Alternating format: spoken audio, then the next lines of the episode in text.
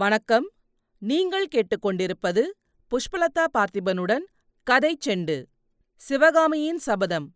எழுதியவர் கல்கி கிருஷ்ணமூர்த்தி. பாகம் இரண்டு காஞ்சி முற்றுகை. அத்தியாயம் இருபத்தி ஏழு. மாமல்லர் எங்கே? குண்டோதரனுக்கு எச்சரிக்கை செய்துவிட்டு குதிரை மேல் விரைந்து சென்ற மனிதர் யார் என்பதை நேயர்கள் யூகித்து தெரிந்து கொண்டிருப்பார்கள். சிற்பம் சித்திரம் சங்கீதம் முதலான லலித கலைகளில் வல்லவராயிருந்தது போலவே யுத்த தந்திர கலைகளிலும் தேர்ச்சி பெற்றவரும் மாறுவேடம் பூணுவதில் நிகரற்ற சாமர்த்தியம் வாய்ந்தவரும் வாதாபியின் சமுத்திரம் போன்ற சைன்யத்தை வடபெண்ணை கரையில் எட்டு மாதம் நிறுத்தி வைத்தவருமான மகேந்திர பல்லவ சக்கரவர்த்திதான். காஞ்சி கோட்டையிலிருந்து வடதிசையை நோக்கி கிளம்பியது முதல் மகேந்திர பல்லவர் கையாண்ட யுத்த தந்திரங்கள் இதைப்போல் பல சரித்திரங்கள் எழுதுவதற்கு போதுமானவையாகும்.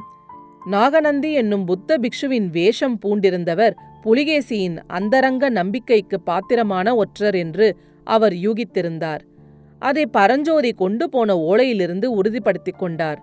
நாகநந்தியின் கையெழுத்தையும் லட்சணையையும் மேற்படி ஓலையிலிருந்து தெரிந்து கொண்டது அவருக்கு பல விதங்களிலும் உபயோகமாக இருந்தது.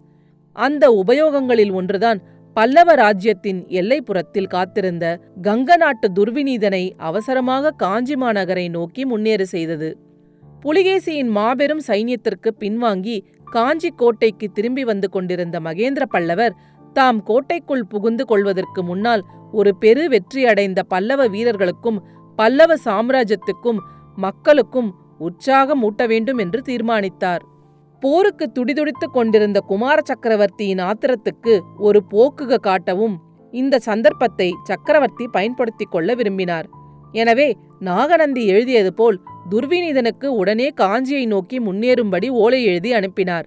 அதை பார்த்துவிட்டே துர்விநீதன் தன் சிறிய சைன்யத்துடன் காஞ்சியை நோக்கி விரைந்து வந்தான். குண்டோதரன் கொடுத்த ஓலையை படித்ததும் நாகநந்திக்கு ஏற்பட்ட அளவில்லாத வியப்பையும் நேயர்கள் கவனித்திருப்பார்கள். அவருடைய ஓலையின்படி முன்னேறி வருவதாக துர்விநீதன் அதில் எழுதியிருந்தபடியால் தாம் அத்தகைய ஓலை ஒன்றும் அனுப்பவில்லை. இதில் ஏதோ சூழ்ச்சி நடந்திருக்கிறதென்று தீர்மானித்துக் கொண்டு நாகநந்தி குண்டோதரன் கொண்டு வந்த குதிரையில் ஏறிச் சென்று புள்ளலூர் போர்க்களத்தை அடைந்தார். அதற்குள்ளாக கங்க நாட்டு சைன்யம் தோல்வி அடைந்து சேனா வீரர்கள் சிதறி ஓட ஆரம்பித்து விட்டார்கள். அந்த நிலைமையில் துர்விநீதனுடைய உயிரை காப்பாற்றுவது ஒன்றுதான் தாம் செய்யக்கூடியது என்பதை உணர்ந்த நாகநந்தி அவனை தம்முடன் அழைத்து கொண்டு தெற்கு திசையை நோக்கி விரைந்து ஓடினார். இந்த புள்ளலூர் யுத்தத்தில் மாமல்லரையும் பரஞ்சோதியையுமே முழுவதும் நம்பி மகேந்திர பல்லவர் விட்டுவிடவில்லை. பொறுக்கி எடுத்த ஆயிரம் குதிரை வீரர்களுடன் புள்ளலூர் போர்க்களத்துக்கு வந்து சேர்ந்தார். எதிர்பாராத இடத்தில் எதிர்பாராத சமயத்தில் வந்து தாக்கியபடியால் கங்கர் படை பீதியடைந்து ஓடலாயிற்று. புதிதாக வந்த குதிரைப்படை தலைவன் வஜ்ரபாகுவை மாமல்லர் சந்தித்தபோது அந்த வீரன்தான் தம் தந்தை என்று அறிந்தார். அதனால் அவருடைய ஆத்திரம் அதிகமாயிற்று. இந்த ஒரு போரிலாவது தம்மை முழுதும் நம்பி விட்டுவிடக் கூடாதா என்று தந்தையிடம் சண்டை பிடித்த பிறகு சிதறி ஓடும் கங்கர் படையை துரத்தி சென்று நிர்மூலமாக்க அனுமதி கேட்டார். ஒரு நிபந்தனையுடன் சக்கரவர்த்தி அதற்கு அனுமதி கொடுத்தார். அந்த நிபந்தனை என்னவென்றால் தென்பண்ணை நதி வரையில் எதிரிகளை துரத்தி செல்லலாம். நதியை கடந்து அப்பால் போகக்கூடாது என்பதுதான். எதிரிகளை துரத்தி செல்லும்படி மாமல்லரை தென் திசைக்கு அனுப்பிவிட்டு மகேந்திரர் திரும்பி போய்விடவில்லை என்பதை சென்ற அத்தியாயத்தில் பார்த்தோம். நாகநந்தியின் கொடூர சூழ்ச்சிகளை எதிர்ப்பதற்கு கள்ளம் கபடமற்ற இளம் பிள்ளையான மாமல்லரையே நம்பி விட்டுவிட முடியுமா? குண்டோதரனுக்கு எச்சரிக்கை செய்துவிட்டு கிளம்பிய மகேந்திர பல்லவர் இருட்டையும் புயலையும் பெருமழையையும் பொருட்படுத்தாமல் தென்கிழக்கு திசையை நோக்கி சென்றார். உதயமாவதற்கு ஒரு ஜாமம் இருக்கும்போது தென்பண்ணை நதிக்கரையை அடைந்தார். அப்போது மழையின் வேகம் குறைந்து வானத்தில் மேகங்கள் களைந்து நட்சத்திரங்கள் கூட தெரிந்தன. அந்த லேசான வெளிச்சத்தில் நதியும் நதிக்கரையும் அப்போது அளித்த காட்சியை வர்ணிப்பது இயலாத காரியம். நதியின் இரு கரையையும் தொட்டுக்கொண்டு ஹோ என்ற இரைச்சலுடன் நொங்கும் நுரையுமாக பிரவாகம் போய்க் கொண்டிருந்தது. நேற்று அல்லது முந்தைய தினமாயிருந்தால் அத்தகைய பெரும் பிரவாகம் கூட சற்று தூரத்திலிருந்த பார்வைக்கு தெரிந்திராது. அடர்ந்த தோப்புகளினால் அது மறைக்கப்பட்டிருக்கும். ஆனால் இப்போது நதிக்கரையில் நெருங்கி வளர்ந்திருந்த அவ்வளவு விருட்சங்களும் முறிந்து விழுந்து கிடந்தன. மகேந்திரர் நதிக்கரையை நெருங்கியதும் முறிந்து விழுந்து கிடந்த மரங்களுக்கு மத்தியிலிருந்து குதிரை ஒன்று வெளியே வந்தது. அதன்மேல் இருந்தவன் சத்ருக்னன். பிரபு இன்றிரவு நான் பட்ட கவலை என்றைக்கும் பட்டதில்லை. தங்களை தனியே அனுப்பிய என்னுடைய அறிவீனத்தை நினைத்து நினைத்து வருத்தப்பட்டு கொண்டிருந்தேன். இந்த புயலிலும் மழையிலும் தாங்கள் எப்படி வழி கண்டுபிடித்து வந்து சேர்ந்தீர்கள்? என்றான் சத்ருக்னன். நானும் எத்தனையோ இரவுகளை பார்த்திருக்கிறேன் சத்ருக்னா. ஆனால் இன்றைய இரவை போன்ற பயங்கரத்தை கண்டதில்லை. போகட்டும் நீ இங்கே காத்திருந்ததில் பயனுண்டா? என்று மகேந்திர பல்லவர் கேட்டார். ஆம் பிரபு இங்கேதான் அவர்கள் நதியை கடந்து சென்றார்கள் என்றான் சத்ருக்னன். துர்விநீதன் இருந்தானா? பார்த்தாயா? வெகு சமீபத்தில் நின்று பார்த்தேன். துர்விநீதன் யானை மீதிருந்தான். மற்றவர்கள் ஏழெட்டு படகுகளில் சென்றார்கள். அப்போது புயல் ஆரம்பிக்கவில்லை. கிட்டத்தட்ட அவர்கள் அக்கறையை அடைந்தபோதுதான் காற்று ஆரம்பித்தது. கரையோரம் போய்விட்டபடியால் தட்டு தடுமாறி கரையேறினார்கள். அப்போது நதியில் பிரவாகமும் இவ்வளவு இல்லை. நீ சொன்ன இடத்துக்குதான் அவர்கள் போயிருக்க வேண்டும். பின்னால் படகு ஒன்றும் விட்டுவிட்டு போகவில்லையா?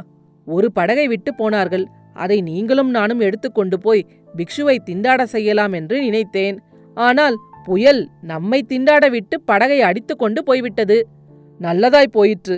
சத்ருக்னா துர்விநீதனை தொடர இப்போது அவகாசமில்லை. அதைவிட முக்கியமான வேலை இருக்கிறது. மாமல்லனும் பரஞ்சோதியும் எங்கே இருக்கிறார்கள் என்று தெரிந்து கொண்டாயல்லவா?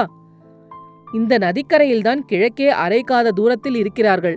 ஆ இந்த பெரும் புயலில் அவர்கள் என்ன பாடுபட்டார்களோ தெரியவில்லை. உடனே அவர்கள் இருக்கும் இடம் போக வேண்டும். பொழுது விடுவதற்குள் அவர்கள் தென்பெண்ணை கடந்துவிட வேண்டும். உன் குதிரையின் உடம்பில் சக்தி இன்னும் இருக்கிறதா சத்ருக்னா? என் குதிரை ரொம்பவும் தளர்ந்து விட்டது. என் குதிரை இன்னும் போகும் பிரபு. இதன் மேல் ஏறிப்போங்கள் நான் இங்கேயே இருக்கிறேன். இல்லை இரண்டு பேரும்தான் போக வேண்டும். பிக்ஷு இங்கு வந்தால் பிக்ஷு இங்கு வரமாட்டார் சத்ருக்னா. நிச்சயமாக இன்னும் சில நாளைக்கு வரமாட்டார். ஏன் பிரபு? உன் சீடன் குண்டோதரன் அவரை தூக்கி திருப்பார்கடல் உடைப்பில் போட்டுவிட்டான். என்ன என்ன? அதோ அந்த சத்தம் உன் காதில் விழுகிறதா சத்ருக்னா? சத்ருக்னன் உற்று கேட்டுவிட்டு ஆம் பிரபு சமுத்திர கோஷம் மாதிரி இருக்கிறது. மறுபடியும் மழையா? என்றான்.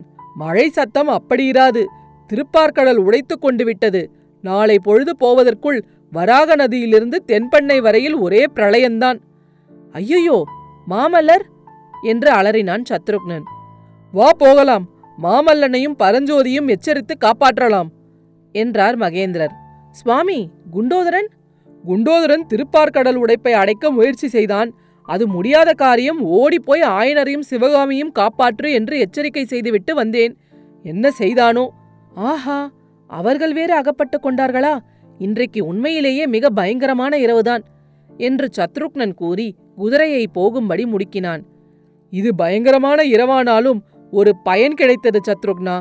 புலிகேசியை வெல்வதற்கு இன்னொரு ஆயுதத்தை கண்டுபிடித்தேன் என்றார் சக்கரவர்த்தி. பிரபு தாங்கள் உண்மையிலேயே விசித்திர சித்தர்தான் என்று சத்ருக்னன் வியப்புடன் கூறினான். இரு குதிரைகளும் நதிக்கரையோரமாக கிழக்கு திசையை நோக்கி சென்றன.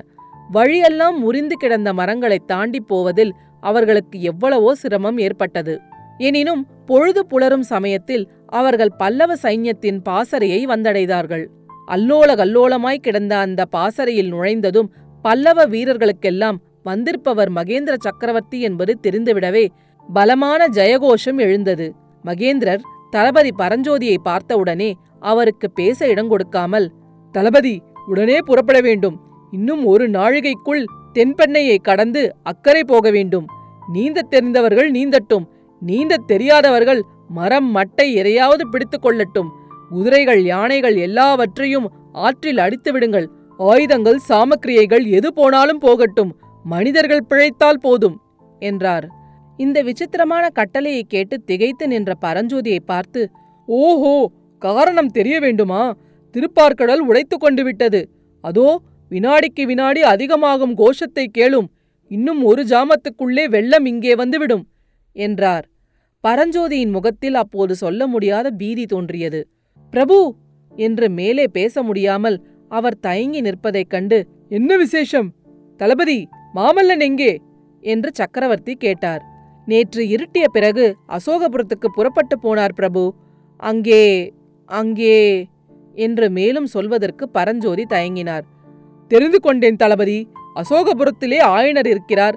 அந்த சிற்ப சக்கரவர்த்தியை பார்ப்பதற்கு குமார சக்கரவர்த்தி புறப்பட்டு போனார். நல்லது. மாமல்லனை காப்பாற்றும் பொறுப்பு இனி நமக்கு இல்லை. அது ஏகாம்பரநாதனுடைய பொறுப்பு.